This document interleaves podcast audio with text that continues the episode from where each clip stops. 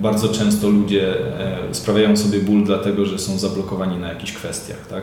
Na przykład nie mogą przestać ćwiczyć, bo są zafiksowani, że muszą zrobić formę i sami sobie ćwiczeniami powodują ból, ale przychodzą tylko na chwilę to zaleczyć, żeby znowu wrócić do tych samych ćwiczeń i nie zadają sobie pytania po co, tak? Mhm. E, albo z drugiej strony, tak? kiedy tak długo są e, leniwi i nie chcą podjąć właśnie odpowiedzialności za siebie, że chodzą od jednego do drugiego terapeuty, ciągle nie mogą znaleźć tego cudownego sposobu czy metody, która odbierze im te problemy, żeby mogli dalej nic nie robić i tam oddawać się tylko przyjemnością.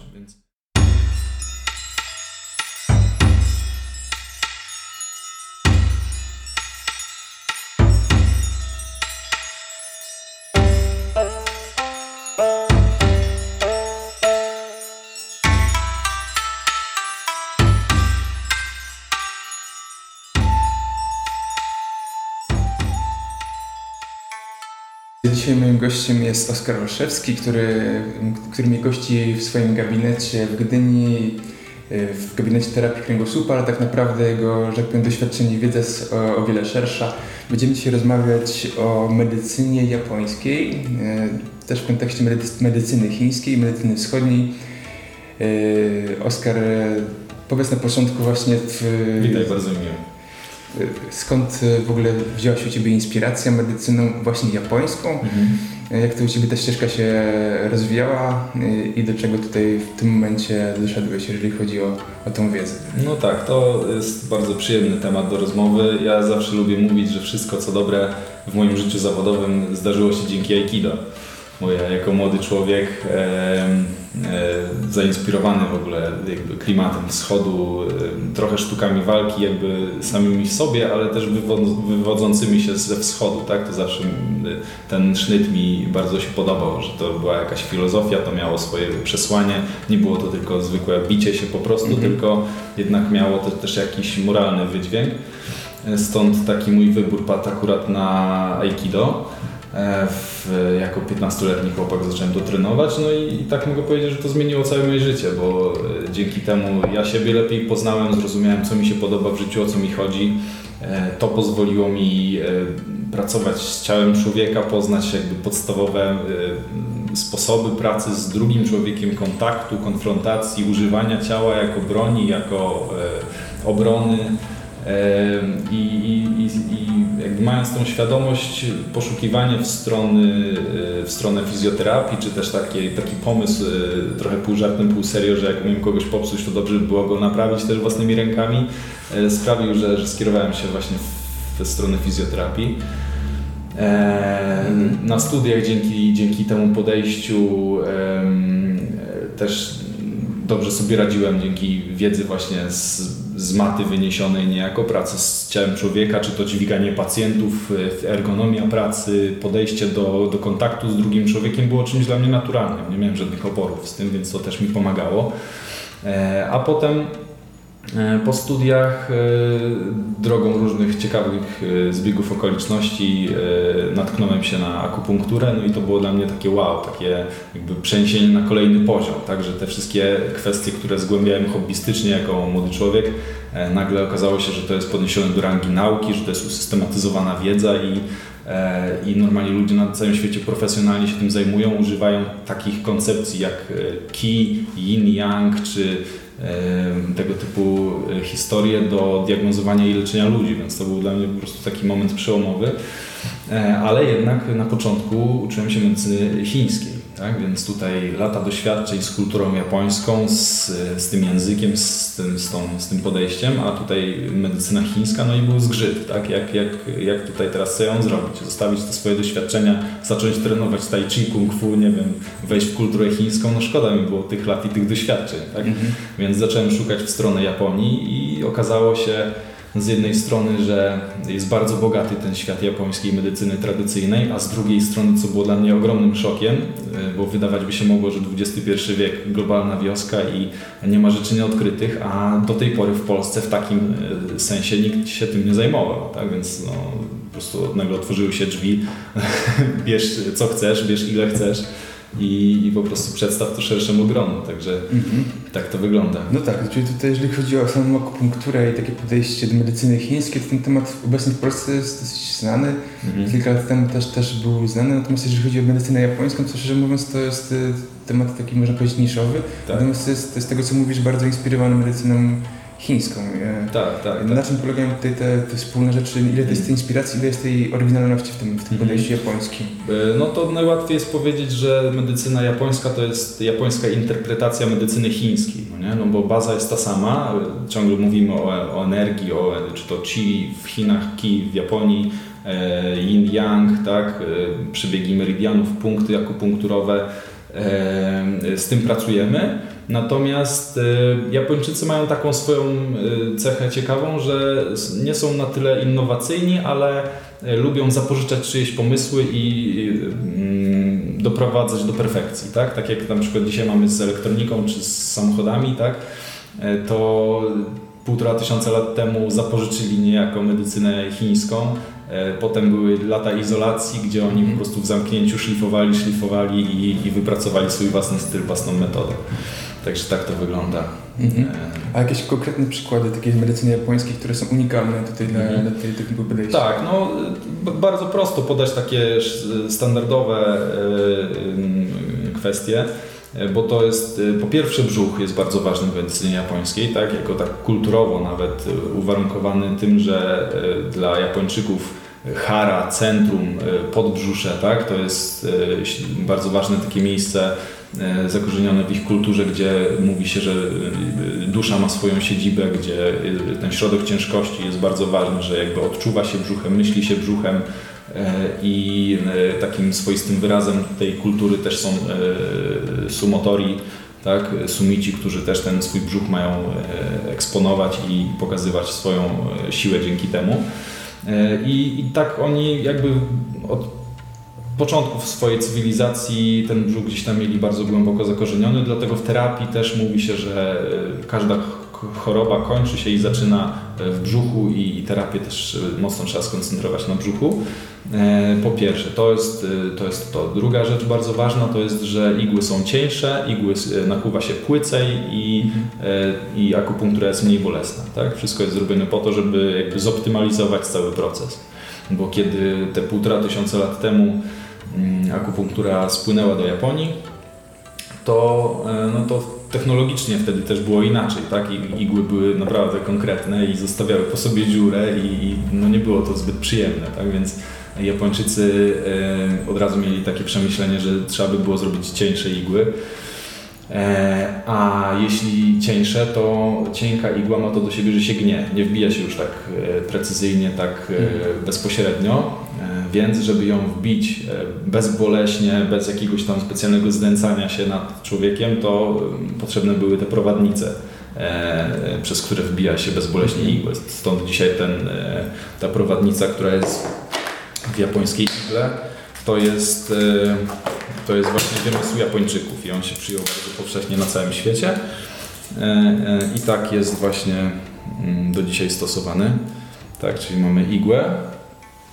To też jest e, klasyczna igła w stylu japońskim, czyli ona, nie, ona jest dwuelementowa, bo normalna igła japońska, chińska, przepraszam, jest jednoelementowa, czyli w pewnym momencie igła zaczyna zmieniać się w sprężynkę, która stanowi tą rękojeść, natomiast e, po japońsku igła ma nałożoną na siebie rękojeść i zgniecioną, tak? czyli e, to też jakby podkreśla charakter nakuwania, że mm, w medycynie chińskiej można bić całą igłę do rękojeści i jeśli jest taka potrzeba, na przykład w pośladek, tam gdzie jest dużo tkanki, tak, bezpiecznie to zrobić i nic się nie stanie. E, W japońskim podejściu nawet nie, nie próbuje się tak głęboko wbijać, ponieważ pracuje się nad tym, żeby efekt osiągnąć szybciej. Stąd wbijanie do końca też mogłoby być niebezpieczne w sytuacji, kiedy rękojeść by się urwała, czy coś tam by doszło do jakiegoś nieprzewidzianego zdarzenia. Więc tak, taki jest charakter e, japońskiego nakuwania, że te wkucia są e, o wiele płytsze. No i mamy też tą e, właśnie prowadnicę, którą się bezboleśnie wprowadza igłę do ciała Mhm. pacjenta, tak? O, o, stukając w rękojeść. Okay. Czyli ktoś się boi bólu, wpijania igieł, no tutaj to podejście japońskie będzie mniej tak. Tak, tak, zdecydowanie. Tym bardziej, że dlaczego ja nazywam swoje rzeczy japońskie sztuki medyczne? Dlaczego tak szerzej? Dlaczego tak mało precyzyjnie? Bardziej chodliwy na pewno byłby temat, gdybym mówił, że stosuję japońską akupunkturę. Ale w podejściu tym japońskim, tym, który przekazał mi mój nauczyciel, igły są tylko jednym z narzędzi. Tak? Najważniejszy jest sposób myślenia i podejścia do ciała człowieka. E, narzędzia w pewnym sensie no, jest gradacja e, stosowania narzędzi, które są potrzebne do uzyskania efektu. E, wszystko zależy od indywidualnej sytuacji pacjenta jeśli jest tak, że możemy na przykład u dzieci, które są bardzo plastyczne, bardzo łatwe do pracy, E, to i te problemy są świeże i powierzchowne, to często efekty uzyskujemy poprzez zwykły dotyk, ucisk. Czasami można zastosować jakieś narzędzia, które są nieinwazyjne, które służą tylko do ucisku, do akupresury, tak? E, dziecko też się przez to mniej boi, e, nie powoduje się żadnego dyskomfortu i, i już mamy efekt. W związku z tym okazuje się, że jeśli na tym poziomie osiągamy efekt, nie musimy iść dalej, tak? Ale jak przychodzi do mnie E, do gabinetu pacjent, który od 30 lat chodzi z bojącym kręgosłupem, to tych napięć tych zniszczeń w strukturach już jest tak dużo, że po wstępnym opracowaniu technikami manualnymi, uciskiem, dopiero nam się otwiera coś, tak? Dopiero mamy dostęp do tkanek głębszych i dopiero wtedy możemy zastosować igłę, bo gdybym u takiego człowieka na początku zastosował igłę, to ból byłby zbyt duży. Tak? Byłby taki dyskomfort, że y, i efektów by nie było za bardzo i człowiek by się zniechęcił. Tak? Więc najpierw trzeba e, troszeczkę tak jak w Szreku, tak? że Szrek ma warstwy, to terapia też ma warstwy. E, I te warstwy trzeba po kolei odsłaniać, tak? żeby dojść do sedna sprawy. Okay. No tak, często się mówi, jest też wiele metod, można powiedzieć, takich, e, które działają na siebie, które właśnie działają na punkty akupunkturowe poprzez, tak jak mówisz, nie trzeba wbijać igły, wystarczy ucisk mocniejszy mhm. E, i na rynku funkcjonuje wiele takich podejść, czy, na rynku, czy też nawet chyba medycyny chińskiej, że możesz samodzielnie sobie e, powiedzmy palcem naciskać konkretny no, punkt, żeby, żeby uniknąć nie wiem, bólu czy, czy, mhm. czy innego rodzaju e, niezgodności czy, czy problemu. problemu. Mhm. E, I na ile, na ile według Ciebie taka samodzielna praca z tymi punktami jest możliwa? Czy to, czy to jednak trzeba jakieś e, tej nauki jak Aha. medycyny chińskiej wieloletnie przy e... czy możemy sobie samodzielnie jakieś konkretne punkty na własne potrzeby też, też uciskać? Tak, na własne potrzeby myślę, że to w ogóle jest super sprawa. Natomiast tak jak rozmawialiśmy przed e, tutaj wejściem na, na nagrywanie, E, wszystko zależy od cierpliwości, tak? bo wiedza e, ta akupunkturowa dzisiaj jest tak powszechna jak wiedza anatomiczna. Tak? Wystarczy mhm. wpisać e, bark w internet i mamy już obraz, jak ten bark wygląda. Tak? Jeśli wpiszemy meridiany czy punkty akupunkturowe w obrębie barku, też nam to wyskoczy. Tak? I jakby nauka dotykania się w tych miejscach, tu czy, czy dowolnie, tak? punkty akupunkturowe na ból głowy, proszę bardzo, też będą narysowane, pokazane. Eee, czy też można zakupić jakieś podstawowe książki i próbować E, tego się nauczyć. I, e, I tutaj, tak jak mówię, najważniejsza jest cierpliwość, bo e, ta wiedza już jest po prostu ogólnodostępna i można z niej korzystać. Tylko trzeba dać sobie czas na poznanie tego, jaki ucisk, o jaki ucisk chodzi, jak głęboko, jak długo i no, można uzyskać fajny efekt. Mm -hmm. No tak, ale wracając do tego, czym Ty się konkretnie zajmujesz, ta wiedza pozwala oczywiście działać na cały organizm, natomiast Ty specjalizujesz się w układzie ruchu, szczególnie w kręgosłupie, który tutaj przed nami nawet leży. Yy, zastanawiamy się, jak, jak wygląda taka praca z osobą, która ma powiedzmy jakieś typowe mm, dolegliwość związaną z dyskopatią czy, czy mhm, bólem w kręgosłupie. E, jak, jak wygląda kolejne etapy takiej pracy, diagnoza, terapia? Tutaj mówimy też o terapii manualnej, akupunkturze, tak, tak ćwiczeniach. Tak, tak. Czy za każdym razem wszystko stosujesz, czy jak, jak to wygląda krok po kroku, jak przychodzi do siebie? Mhm.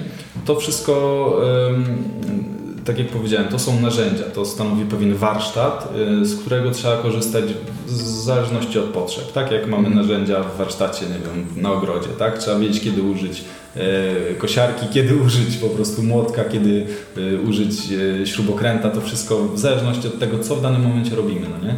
Więc yy, tak samo jest z tymi technikami. Nie należy się jakoś zacietrzewiać tutaj, że ja teraz stosuję tylko akupunkturę i patrzę tylko po meridianach i tak dalej. Tak? Ja jestem z wykształcenia fizjoterapeutą, więc zawsze dla mnie badanie yy, przedmiotowe to jest bardzo ważna część terapii. e, zakresy ruchu, e, co pacjent na daną chwilę może zrobić, czego nie może, o jakie struktury anatomiczne to zahacza, tak, które grupy mięśniowe są przykurczone e, i tak dalej, i tak dalej. I na to dopiero nakładam ewentualnie wiedzę z e, akupunktury, ale e, ja staram się zawsze rozwiązywać problemy na zasadzie przecięcia węzła gordyjskiego, tak? Po prostu jeśli mogę w prosty sposób jakiś skomplikowany problem usunąć, to najpierw robię to, a nie rozdzielam włos na czworo, że teraz będę stosował taką, a nie inną koncepcję akupunkturową, dwa punkty na przeciwnych końcach ciała, one zharmonizują nas z energią kosmosu i teraz człowiek no, magicznie wyzdrowieje.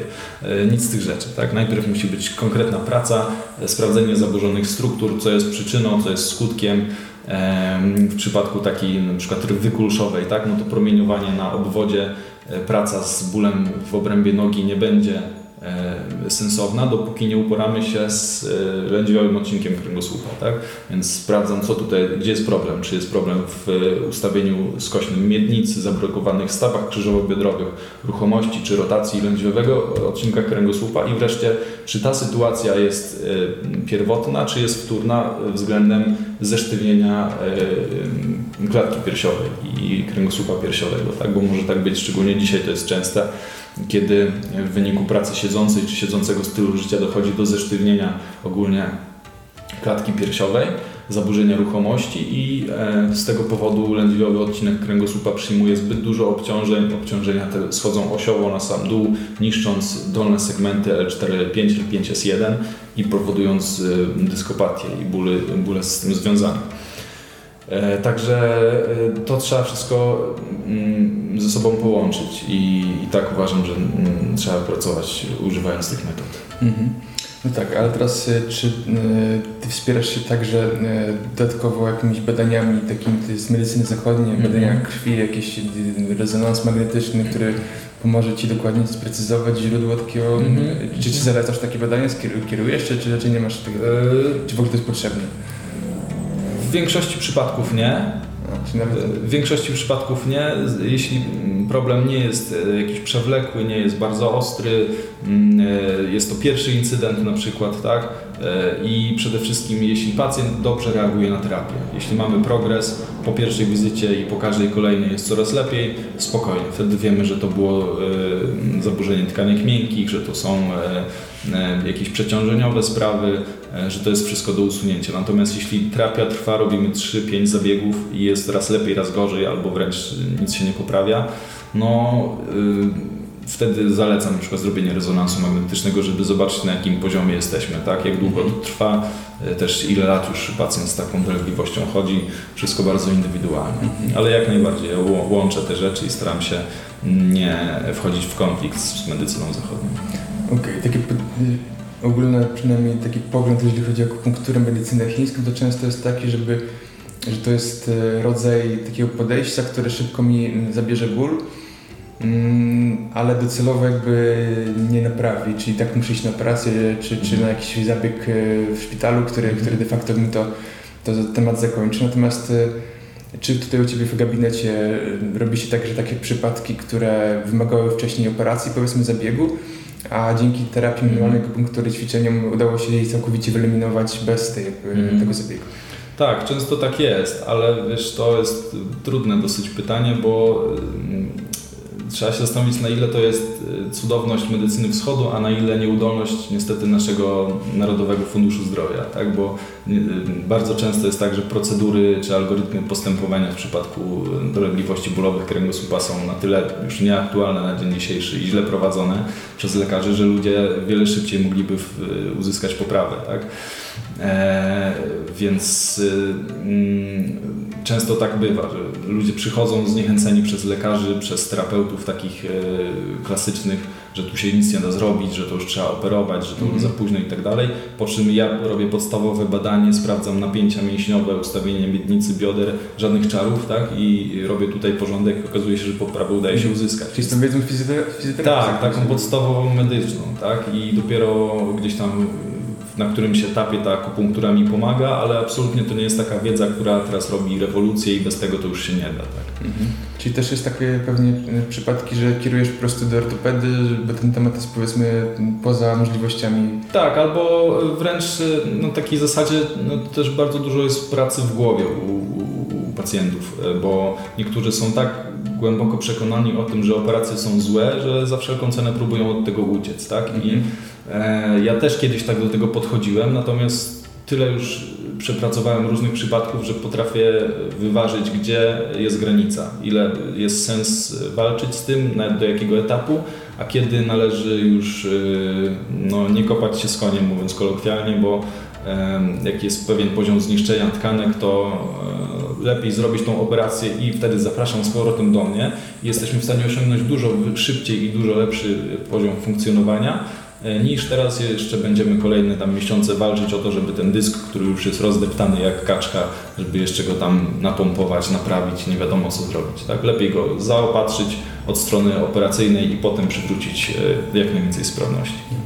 Tutaj naturalnym takim podejściem jest to, znaczy naturalnym, jest pewnie jakaś granica wieku, w którym możesz sporo zdziałać z kręgosłupem, z układem ruchu, a w pewnym momencie ktoś już jest, jest osobą starszą, mm -hmm. już te mhm. kości są zastałe, nie wiem jak to nazwać, E, czy też e, mniej ruchome, czy, czy uszkodzone na tyle, że nie da się tego po prostu odbudować. Mm-hmm. Już tutaj nie zrobimy wiele. Czy jest jakaś taka granica wieku, której mm. jeszcze warto się tutaj mm. manualnie mm. ćwiczeniami to, czy, czy, czy właśnie jak terapią manualną, czy akupunkturą tak, tak. zrobić, czy, czy w każdym wieku? Ja w swoim doświadczeniu mam pracę zarówno z dziećmi tam półrocznymi, jak i już chyba do 90 roku życia e, najstarsze osoby, e, które, z którymi pracowałem. I e, najpiękniejsze w medycynie wschodu, w tym podejściu, który ja tutaj swoją japońską metodą pracuję, jest to, że nigdy nie ma sytuacji beznadziejnej. Tak? Nie ma tak, że rozkładamy ręce, już się nic nie da zrobić. Zawsze można pomóc i jakby właśnie o to chodzi, że należy pomagać. No? Że nawet jak jest staruszka, czy jakiś e, stary człowiek i, jego boli, no to mamy te metody, które sprawią, że będzie mniej bolało. Oczywiście, że e, już z starych tkanek, z starych kości, e, nie wiem, narządów wewnętrznych nie, nie odmłodzimy w magiczny sposób, ale u każdego, nawet bardzo starego człowieka istnieje ta rezerwa, którą możemy troszeczkę poruszyć, żeby, e, żeby pomóc. Natomiast no, jest dużo pułapek też e, w miarę im jesteśmy starsi i e, znowu jest ta granica, gdzie trzeba zważyć rachunek zysków i strat, ile jest chorób współistniejących, jakie to są choroby, czy ewentualne rozluźnienie, ewentualne wzmocnienie, poprawa krążenia E, nie wywoła tutaj lawiny jakichś innych skutków ubocznych i finalnie, żeby też nie, nie zaszkodzić takiej osobie. No Więc to też jest potrzebna tutaj konkretna strategia i doświadczenie. Eee, także no, hmm, co mogę powiedzieć? Do 70, 70 80 roku życia spokojnie, tak? Ostatnio miałem pacjenta 88 lat, no to on już ten kręgosłup miał po operacji, dosyć mocno zniszczony, sam był mhm. już e, taki, e, bym powiedział, i miał różne przykurcze i no, dużo, dużo, dużo takich rzeczy z całego życia nazbieranych, więc tu już było ciężko uzyskać poprawę. Natomiast tak do 80 roku życia spokojnie można pracować i, mhm. i zawsze trochę poprawić samopoczucie. Okej, okay, tak medycyna japońska i chińska na pewno ma takie holistyczne podejście do, do człowieka, więc e, czy także zwracasz uwagę na takie połączenie między narządami, czyli powiedzmy, że ktoś ma ból w, w biodrze, to, to być może mieć związek, nie wiem, z jakimś narządem wątrobą, śledzioną mm -hmm. czy czymś. Mm -hmm. I czy jeżeli coś takiego zaobserwujesz, e, to, to jakoś zalecasz e, udanie się do innego specjalisty, powiedzmy z dzieł lecznictwa, czy, czy mm -hmm. innego, który być może skieruje energię w to miejsce, żeby poprawić e, ból Tak, tak, kolanie. jak najbardziej. Ja w ogóle e, jak najbardziej zachęcam swoich pacjentów do tego, żeby oni wzięli sprawy w swoje ręce, żeby nie e, zrzucali odpowiedzialności za swoje zdrowie na inne osoby, nie? tylko trochę tak, no może to brzydko zabrzmi, ale żeby traktowali nas terapeutów instru instrumentalnie, tak? Ten mi pomoże w tym, ten mi zrobi to i żeby się nie, nie blokować, że tylko do tej osoby chodzę, tylko ona i tylko i na zawsze, tak? E, ktoś może być w danym momencie pomocny, dobrze rozumieć te tematy, tak jak ja na przykład mam dobrze kręgosłup, opracowany i tutaj czuję się komfortowo, ale już jak chodzi o inne dolegliwości to niekoniecznie. I po to tylu nas jest specjalistów, żeby jakby każdego dostosować do swoich własnych potrzeb, tak? Od narządów wewnętrznych, może ktoś się lepiej specjalizuje w sytuacji, kiedy jest problem z chodem, no to ja też nie mam problemu, żeby przekierować do E, centrum badania chodu, żeby odpowiednie wkładki dobrać do obuwia, tak? jeśli jest złe ustawienie kończyn, e, czy też skierować do jakiegoś e, trenera personalnego, który odpowiednio skomponuje trening i wzmocni ciało. Także no, takie podejście przekrojowe jest, bardzo potrzebne. Mhm. Yy, tak, ale jeżeli chodzi o takie Twoje najczęstsze przypadki i tam, gdzie masz jakby najbardziej spektakularne efekty, że można powiedzieć, jeżeli jakie rodzaje dolegliwości e, są najlepsze, żeby skierować się właśnie mm -hmm. do Ciebie. No, no to mówisz, że jest szeroki zakres, ale jakie są najczęstsze? Które, które przynoszą najlepszy efekt do siebie. Mm -hmm. No ja, tak jak rozmawialiśmy, ja z racji tego, że jestem fizjoterapeutą i tym narządem ruchu zajmuję się mhm. najwięcej i od samego początku to tych doświadczeń tutaj też mam najwięcej i, i, i te wszystkie dolegliwości ortopedyczne to jest taki mój chleb powszedni. E, więc e, no, kręgosłup tak, z wszystkimi e, dolegliwościami odkręgosłupowymi, z promieniowaniem bólu do kończyn, z, z rzutowaniem się różnych zaburzeń kręgosłupowych na inne części ciała, takie jak bóle barków, bóle bioder, kolan, bóle głowy też to, to, to zdecydowanie tak, łokieć golfisty, tenisisty, cieśń nadgarstka, no to są takie rzeczy po prostu codziennie, z którymi codziennie pracuję i mam bardzo dużo i bardzo dobre doświadczenia. Mhm. E... Takie, że tak powiem, problemy obecnego, obecnych czasów, czyli takie wady postawy tak, u dzieci. Tak E, skoliozy, lordozy, płaskostopia, czy tego typu rzeczy. Także tak, tutaj tak. jak punkturą to, czy, czy jak, jak ty, ty mhm. też dobierasz wkładki, jak powiedziałeś? E, przekierowuję do ludzi, którzy się mhm. tym zajmują, z którymi współpracuję w taki luźny sposób, na zasadzie po prostu polecania się, że mam sprawdzone miejsce, wiem, że, że ze spokojem mogę tam ludzi odesłać.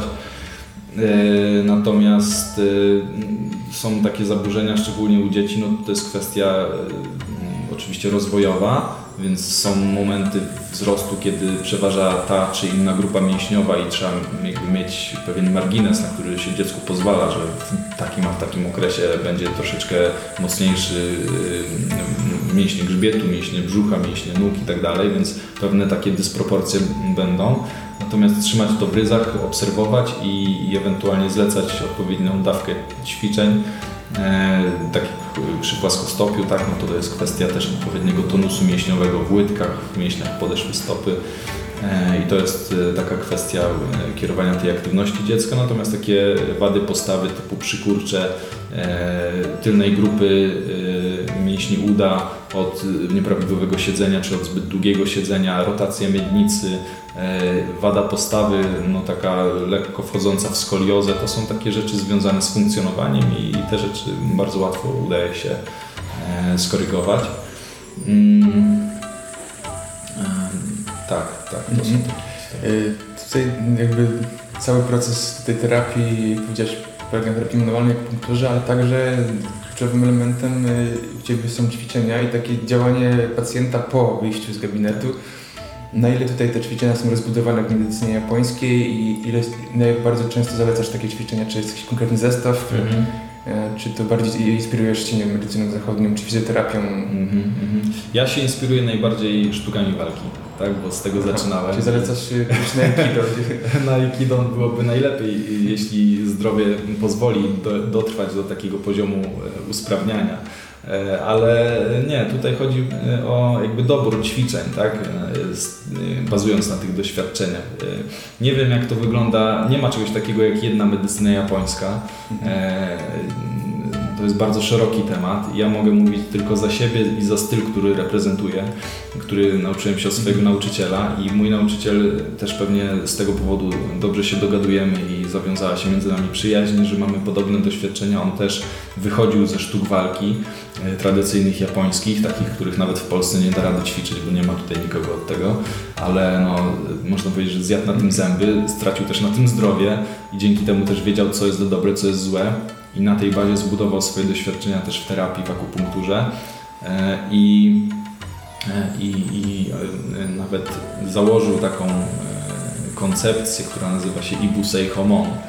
I to jest medycyna, Bu to są sztuki walki, a Sei Homon to taka wspólna koncepcja. Tak? Chodzi o to, żeby zebrać wiedzę na temat funkcjonowania ciała człowieka, tak? tego jak ciało człowieka ogólnie funkcjonuje, tak? co jest charakterystyczne dla sztuk walki, dla medycyny i znaleźć do tego wspólną korzyść, tak połączyć, żeby z jednej strony można było ćwiczyć mając tą wiedzę medyczną i nie uszkadzać się i ćwiczyć dla zdrowia, a z drugiej strony pomagać ludziom, którzy mają problemy, wykorzystując tą wiedzę ze sztuk walki, właśnie jak ciało człowieka funkcjonuje i jakie ćwiczenia robić, żeby, żeby być zdrowym. Tak? Więc ja często zalecam takie ćwiczenia, które mają swoje korzenie gdzieś tam, czy to w rozgrzewce ze sztuk walki, czy w jakichś ćwiczeniach wprowadzających. Nawet często ludzie nie wiedzą, że to ma taki background, ale, ale zalecam takie ćwiczenia, czy to w leżeniu, czy to w staniu, jako forma wzmacniania określonej grupy mięśniowej, czy poprawiania ruchomości, zakresu ruchów. Dużo ćwiczeń oddechowych wywodzących się na przykład, które ja znam z Aikido, no, są świetnymi ćwiczeniami w ogóle, tak, dla poprawienia wentylacji, dotlenienia organizmu, ale też dla rozruszenia kręgosłupa. Także to są takie rzeczy, z których ja Mhm. korzystam. Okej, okay, ale w kontekście jakby tego Twojego wykształcenia fizjoterapeuty, takiego typowo zachodniego, na ile te, ta wiedza sztuk walki i ćwiczeń japońskich jest czymś dodatkowym, z czego mogliby się inspirować fizjoterapeuci, co mogliby dodać do, do swoich, swoich terapii? Ile to, czy to jest po prostu kulturowo inny rodzaj tych samych ćwiczeń, wykonanych w inny sposób, tak, czy to jest całkiem tak. coś innego? Nie, to jest... Yy, to są podobne ruchy, tylko w, w, inny sposób jakby zamknięte w całość. Tak? U nas y, są metody, które się specjalizują w doborze ćwiczeń, czy sama w ogóle kinezyterapia jako leczenie ruchem, le, leczenie ćwiczeniami ma swoje określone podstawowe procedury ćwiczenia do wzmacniania mięśni grzbietu, mięśni kręgosłupa, konkretnych pozycji, stabilizowania e, sylwetki itd. Natomiast wykorzystując ćwiczenia z tai chi, z, z kung fu, z aikido, z kendo, z judo, można robić te rzeczy przy okazji. Tak? Na zasadzie, jeśli zalecę pacjentowi ruch takiego kołysania się do przodu i do tyłu i, i będę tłumaczył, że tutaj, żeby wykonywał taki ruch, jakby chciał się oprzeć krawędziami dłoni o ścianę, tak, no to z jednej strony to on będzie się koncentrował na tym ruchu i nawet niekoniecznie musi sobie zdawać sprawę, że dobrze działa na równoważenie napięć w obrębie miednicy, na rozciąganie mięśni tylnej grupy z jednej czy z drugiej strony, na wzmacnianie obręczy barkowej. To się dzieje przy okazji. Chodzi o takie podejście. Mhm. Teraz jeżeli chodzi o samą skuteczność metody, bo tutaj ona wywodzi się wiadomo ze wschodu, tam jest troszkę inna kultura, podejście do, do życia, w ogóle ludzie troszkę są inaczej, można powiedzieć, nawet zbudowani. Mm-hmm. Na ile taka wiedza z medycyny japońskiej, chińskiej jest skuteczna dla Europejczyka, czy być może Japończycy są w stanie lepiej ją wykorzystać niż, Mhm. niż Japończycy? No, no, no. Y, to jest właśnie ten problem natychmiastowej gratyfikacji tak? i tej kultury naszej zachodniej, która y, od razu oczekuje efektów. Na wschodzie naturalnie jest przyjmowane takie podejście, gdzie na efekty trzeba zapracować. Tak? I cała mądrość medycyny wschodu polega na robieniu prostych rzeczy dostatecznie długo, żeby one przyniosły efekt. Tak? W dzisiejszych czasach takie podejście przedstawiane ludziom zachodu jest dosyć trudne do uzyskania, tak? bo jeśli ja pokazuję proste ćwiczenie kręcenia bioder, które ma wzmacniać witalność, poprawiać ruchomość odcinka lędźwiowego i w ogóle działa super na wszystkie rzeczy, to trzeba to robić codziennie 5 minut. Tak? No, to jest po prostu śmiesznie mało, ale i tak ludziom nie starcza determinacji, żeby, żeby wytrwać w tym. Tak? I po tygodniu robienia takich rzeczy przychodzą do mnie do gabinetu, mówią, że no, trochę robili, trochę nie robili, mieli ważniejsze sprawy na głowie. Tak? Więc mm. To, jest, to jest właśnie ta kwestia, gdyby ludzie stosowali się do moich zaleceń, to prawdopodobnie nie musiałbym tyle pracować. Tak? Natomiast no, przez to, że mamy tak zaganiany styl życia, e, ciągle e, ludzie wolą zapłacić, pozbyć się przez chwilę, nie myśleć, pozbyć się tego problemu, zrzucić tą odpowiedzialność na kogoś innego i, e, i, i mieć spokój. Mhm. No, no tak, tutaj rzeczywiście nawet ktoś, kto nie zna medycyny japońskiej, chińskiej, to często właśnie tak jak powiedziałem wcześniej, traktuje to jako taki lek przeciwbólowy, który nie ma chemii jak przyjdzie i sobie staw sprawę załatwi, natomiast też po przyjściu do gabinetu się okazuje, że on jeszcze musi coś ćwiczyć w domu. No. E, a regularność, tak mówisz, 5 minut dziennie, wydawałoby się, że to nie jest dużo, tak naprawdę sam zaobserwuję, że czasami coś powtarzać codziennie, nawet przez 5 minut, to Tak. jest wyzwanie dla współczesnego człowieka, mając tyle bodźców, y, zadań, e, spraw e, i tutaj to, to, jest, to jest osobny temat. Okej, tutaj e, medycyna japońska charakteryzuje się także takim wykorzystaniem tak zwanej moksy w akupunkturze i w ogóle. Mhm. Jak czy byś mógł najpierw powiedzieć w ogóle co to jest ta moksa i jak to, jak to Tak, działa? moksa nie? to jest bylica, y, inaczej piobun, który jest suszony i leżakowany przez odpowiednio długi czas.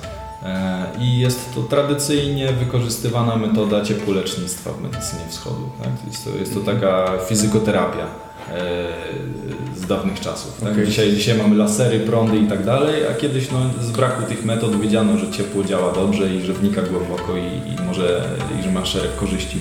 Po prostu z, na zasadzie prób i błędów E, Okazało się, że to akurat zioło ma najlepsze właściwości termiczne, e, naj, najlepiej się pali, naj, najgłębiej to wnika i em, po prostu e, tak się to stosuje. Więc e, moksy jest kilka rodzajów. Ta akurat to jest najlepszej jakości moksa, leżakowa na 15 lat e, dla uzyskania takiego koloru i żeby była w miarę przyjemna w zapachu, bo krócej leżakowana moksa jest y, trochę bliżej do papierosów, jeśli chodzi o zapach. E, ta już przyjemnie, ładnie pachnie. Okej, jeśli tu chodzi, mówisz bardziej o termikę, utrzymanie tej rozprawowania, Tak, tak, bo- niż jakieś właściwości, nie wiem, eteryczne czy tego typu rzeczy. Może Nie. trochę też, tak, ale y, no, trzeba by się zastanowić na ile y, działa moksa, a na ile kadzidełko, którą tą moksę się podpala, tak? Aha, Jeśli chodzi o właściwości eteryczne. Y, Ona potrafi przyjemnie pachnieć tak relaksująco, natomiast no to w granicach po prostu relaksu, przyjemnego odprężenia to się, to się mieści. A tu przede wszystkim chodzi o to ciepło, które wnika przez punkty akupunkturowe. Tak? Punkt akupunkturowy jako ten punkt o y, szybszej pobud- pobudliwości e, lepiej przewodzi informacje i e, igła jest tylko jednym ze sposobów stymulacji punktu. Tak? tak samo stymulować punkty akupunkturowe może bańka, tak samo stymulować punkty akupunkturowe może laser i tradycyjnie punkt akupunkturowy stymulować można moksą. Ja przez długi czas wzbraniałem się od moksy, ponieważ e, e, jakby właśnie z, z tego powodu, że to wydawało mi się archaiczne, tak? że no, tutaj okej, igła jeszcze w miarę jakoś technologicznie, medycznie to wygląda, natomiast co ja tutaj, mm, człowiek Mhm. zachodu, y, mm, próbujący pokazać naukowe oblicze akupunktury, a teraz wyskakuję i palę zioło na ciele, no nie? I, i robię dym i wszystko jest jakieś takie szamańskie. Więc y, jakoś nie, nie za bardzo tego mi się śpieszyło, natomiast zacząłem próbować i okazuje się, że nie dość, że działa bardzo dobrze i metodycznie, to nie jest takie skomplikowane, jakby się mogło wydawać, to często efekty po y, tak zwanym przyżeganiu, tak, przy, przypalaniu tego punktu akupunkturowego są dłu- bardziej długotrwałe, lepsze, dłużej wybrzmiewają w organizmie, więc jest to bardzo korzystna metoda. Mhm. Nawet tutaj mogę zaprezentować dla potrzeb naszego nagrania e, taką tradycyjną japońską metodę e, przypalania muksy. To jest okyu e, po japońsku i stosuje się to, tutaj mamy taką deseczkę tradycyjnie stosowaną do nauki w ogóle posługiwania się moksą, zanim się jeszcze zacznie to stosować na człowieku. E, to mm, Jakby moksy ja kojarzę też z medycyny chińskiej, że się stosuje bezpośrednio na Tak, na bezpośrednio można bez- takie stożki duże y, y, kłaść na ciało, czy to bezpośrednio, czy na, na przykład na zwilżoną kartkę papieru, czy na y, plasterek imbiru, y, tak żeby też nie poparzyć człowieka. Mm. I, mm, em, I to są raczej takie większe formacje moksy. W japońskiej e, metodzie tej okyu stosuje się małe stożki i mówi się o, e, o stożku wielkości ziarnka ryżu, tak? Że należy uformować stożek wielkości ziarnka ryżu, precyzyjnie umieścić go na skórze i przypalić. I tak to wygląda, więc formujemy takiego małego węża. Mhm. Tradycyjnie na e, skórze jeszcze możemy małą postawić kropkę wody, żeby, żeby nam się to nie przemieściło. I tutaj na skrzyżowaniu linii stożek. ustawiamy. Okej, bo docelowo to jest na igle tej akupunkturowej. Nie na igle to jest co innego. Aha, to jest To jest sinki, tak, to jest przepalanie na igle. Aha, czyli to normalnie na ciało się kładzie tą Tak, i teraz regulujemy poprzez ustawienie, zbudowanie takiego daszku nad, nad tą moksą, regulujemy kiedy to się ma zgasić, tak? A ty na ciało bezpośrednio Tak, bezpośrednio na ciało. Czyli, jest, aha, pali się u góry, czyli człowiek... e, Tak, Nie to, to ciepło zaczyna powoli penetrować, kiedy już zaczyna się robić nieprzyjemnie, ewentualnie można zasygnalizować, że jest za mocno, ale jak już ma się doświadczenie, to wiadomo. Aha, czyli tylko moment się pali i ten. Tak, tak, tak. To jest właśnie takie ukucie z ciepła. E, Daj rękę. Będzie eksperyment na żywym ciele. Połóż. Okej. Cyk. Tak.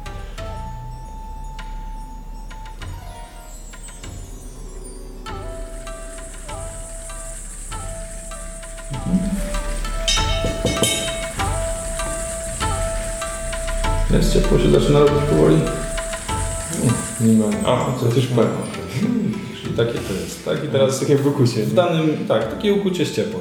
W danym miejscu możemy tako, takie ukucie stosować kilka razy, żeby ten punkt zastymulować, albo na przykład e, zastosować w formie takiego łańcucha na przebiegu meridianu, czy niekoniecznie nawet na przebiegu meridianu można rozgrzać brzusiec mięśniowy, można rozgrzać powięź, e, tak żeby rozluźnić ogólnie tkanki. Także taka metoda o bardzo szerokim zastosowaniu.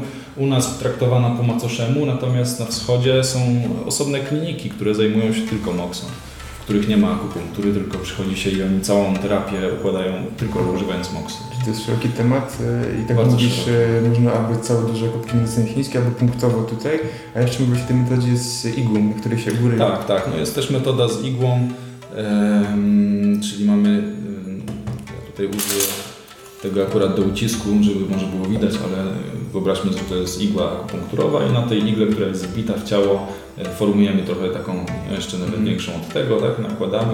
A temperatura przejdzie I igłę? temperatura przechodzi przez igłę, to pacjenci od razu zgłaszają, że czują jakby takie rozlewanie się ciepełka przyjemne.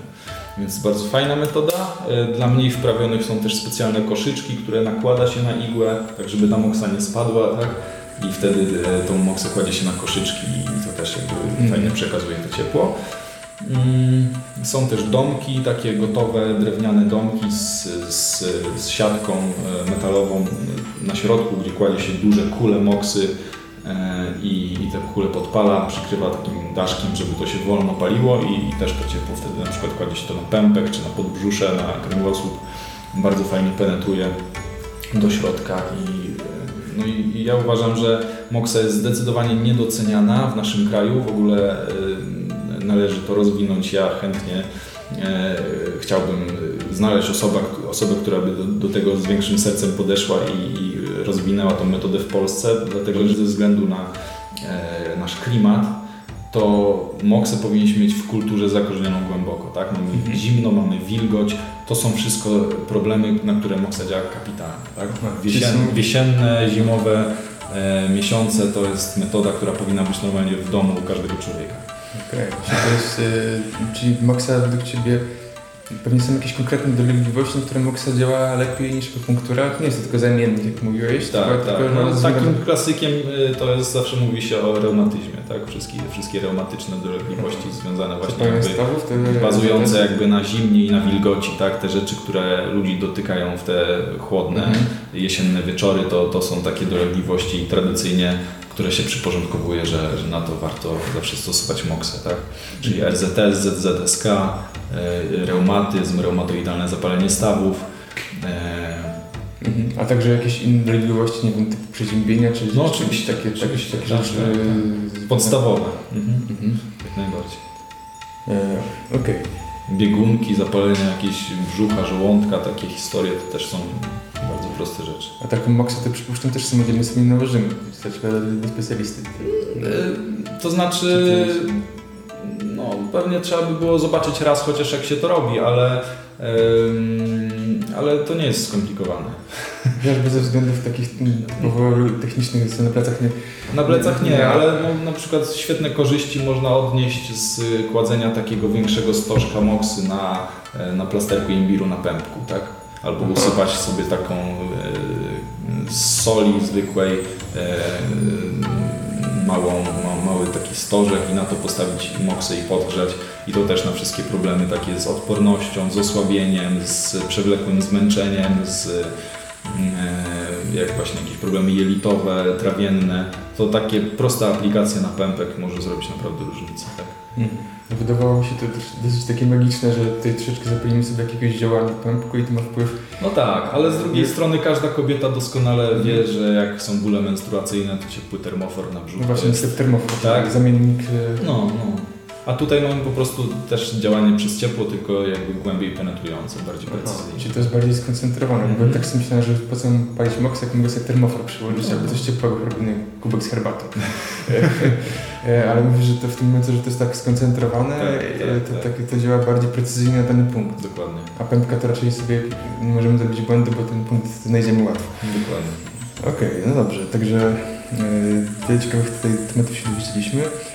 E, działasz tutaj w Gdyni, jak, jak, jak, jak jeszcze pomagasz ludziom oprócz tego, tego co, co wiem, to dostać się do Ciebie to trzeba kilka miesięcy czekać, żeby na taką terapię się dostać. Mhm. Ale- Wiesz, no mi udało się spełnić takie trochę marzenie, e, coś co z rozrzewnieniem e, większość akupunkturzystów wspomina jako taką legendę, gdzie Mhm. w starożytnych Chinach lekarz był opłacany zanim e, człowiek, kiedy człowiek był zdrowy, a jak człowiek zachorował, to wstrzymywano honorarium, żeby jemu zależało na utrzymaniu ludzi w zdrowiu. tak, tak? tak.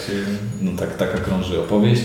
I mi nieskromnie mówiąc udało się wypracować taką pozycję, ponieważ oczywiście z, z większością ludzi spotykamy się w stanie ostrym, podostrym, tak coś tam z powodu jakiegoś konkretnego problemu, ale drogą właśnie rozmowy i analizy tego, co ja jestem w stanie zaoferować i jak ja pracuję, dochodzimy po chwili do tego, że dobrze by było spotykać się profilaktycznie raz na jakiś czas.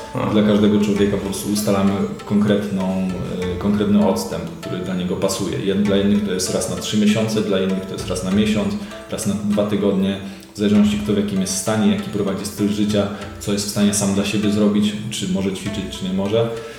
I Mhm. wtedy takie osoby do mnie przychodzą regularnie, bez bólu albo z niewielkimi jakimiś takimi naleciałościami dnia codziennego, bez jakichś dramatów. Więc tych osób też to nie boli, nie kosztuje w takich odstępach czasowych to zbyt dużo, e, a, a ja z kolei też pracuję ze spokojem, nie muszę się teraz stresować, mieć na sobie presji, że, że szybko, żeby pomóc, uzyskać efekt czy coś takiego. Także Mhm. Czyli to, to rzeczywiście, zastanawiałem się, też chciałem zadać pytanie, czy przychodzą ludzie do Ciebie także, którzy nie mają dolegliwości profilaktycznej, żeby tych dolegliwości w przyszłości nie tak, było. Tak. No, ca, tak cała moc akupunktury to jest profilaktyka. Mówi się, że to jest na tyle y, wysublimowana metoda, że y, doszukuje się przyczyn y, chorób na 4 lata, zanim one objawią się obrazowo, tak? kiedy Mhm. będzie widać to już na badaniach naszych zachodnich. Więc podstawowe zaburzenia, dysfunkcje, dysproporcje można wyczuć o wiele wcześniej. Okej, czyli można Ciebie kupić abonament na, na rok i, i te kolejne Tak, spotkania, tak, tak. które spowodują, że po prostu nie zapobie, zapobiegamy dolegliwościom, które się mogą pojawić na podstawie tego, co widzisz. Tak? Dokładnie. No to super podejście. E, Okej, tak więc e, ten temat rozwiniemy jeszcze na, na webinarze, którym tutaj powiesz też trochę, trochę bardziej tutaj precyzyjnie pewnie na temat tych, tych, tych metod, e, który tutaj zorganizujemy już niedługo. E, Okej, czy, czy jeszcze coś chciałbyś powiedzieć na koniec dla, dla słuchaczy, jakąś, jakąś takie zalecenie, radę, czy, czy inspirację, która by Mm. dla Ciebie była istotna na podstawie kontaktu z pacjentami, których Tak, to wiesz, to są bardzo ciekawe przemyślenia, bo ja teraz 11 lat już pracuję, to e, one mogą być co prawda trochę kontrowersyjne, ale e, ja uważam, że 50% wszystkich dolegliwości jest w naszej głowie i najważniejszą pracę trzeba wykonać wewnętrzną. I e, to nawet nie chodzi o to, że jak e, przepracujemy jakieś sprawy w głowie, to nas przestanie boleć, tylko bardzo często ludzie e, sprawiają sobie ból dlatego, że są zablokowani na jakichś kwestiach. Tak? Na przykład nie mogą przestać ćwiczyć, bo są zafiksowani, że muszą zrobić formę i sami sobie ćwiczeniami powodują ból, ale przychodzą tylko na chwilę to zaleczyć, żeby znowu wrócić do tych samych ćwiczeń i nie zadają sobie pytania po co, tak? Mhm. Albo z drugiej strony, tak, kiedy tak długo są e, leniwi i nie chcą podjąć e, właśnie odpowiedzialności za siebie, e, że chodzą od jednego do drugiego terapeuty, ciągle nie mogą znaleźć tego cudownego sposobu czy metody, która odbierze im te problemy, żeby mogli dalej nic nie robić i tam oddawać się tylko przyjemnością. Więc w takim zakresie ja uważam, że, że wszystko jest w naszej głowie i że tak naprawdę bardzo dużo rzeczy trzeba przepracować samemu i przemyśleć. Mhm. Czyli, czyli przemyśleć to, co robimy, z- często zmiana stylu życia i y, naszych priorytetów życiowych może być naszym lekarstwem, nie tyle sama terapia tego, powracanie do tego samego stylu, który odnowi tę dolegliwość. Super. Także dziękuję za tę rozmowę, do zobaczenia na żywo na webinarze i dzięki. Dzięki.